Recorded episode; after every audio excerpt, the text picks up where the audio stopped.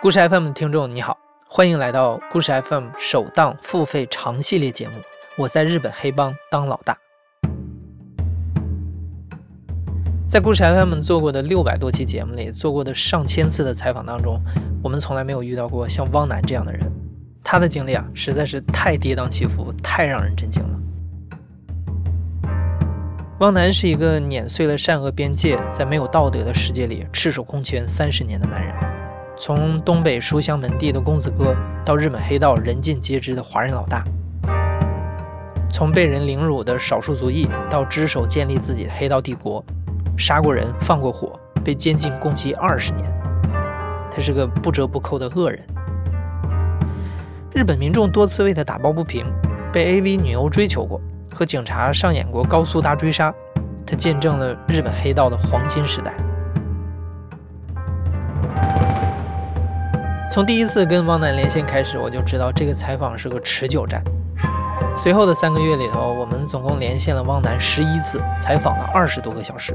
这是中文媒体对汪楠做过最长、最全面的采访。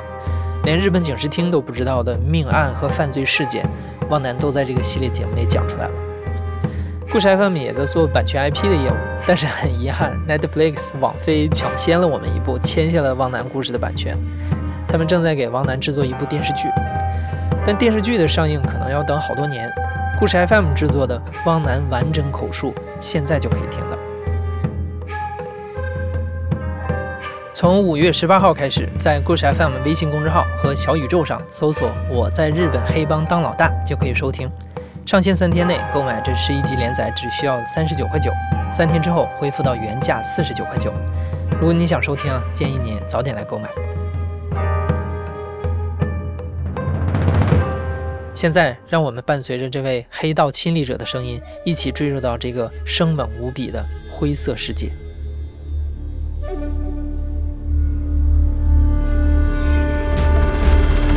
我们觉得对的事情和错的事情，和一般社会善恶啊已经脱钩了。十四岁从东北被骗去日本，上学放学也受欺负，天天骂我八嘎，杀人，手摸这个尸体，感觉啊会很长时间忘不掉。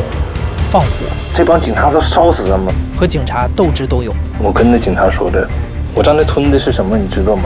忏悔。当时我在那个法庭，我觉得我自己就是像像个阿 Q 似的，什么也不懂，稀里糊涂就判死刑了。在故事 FM 微信公众号或小宇宙上搜索“我在日本黑帮当老大”，收听十一集完整节目。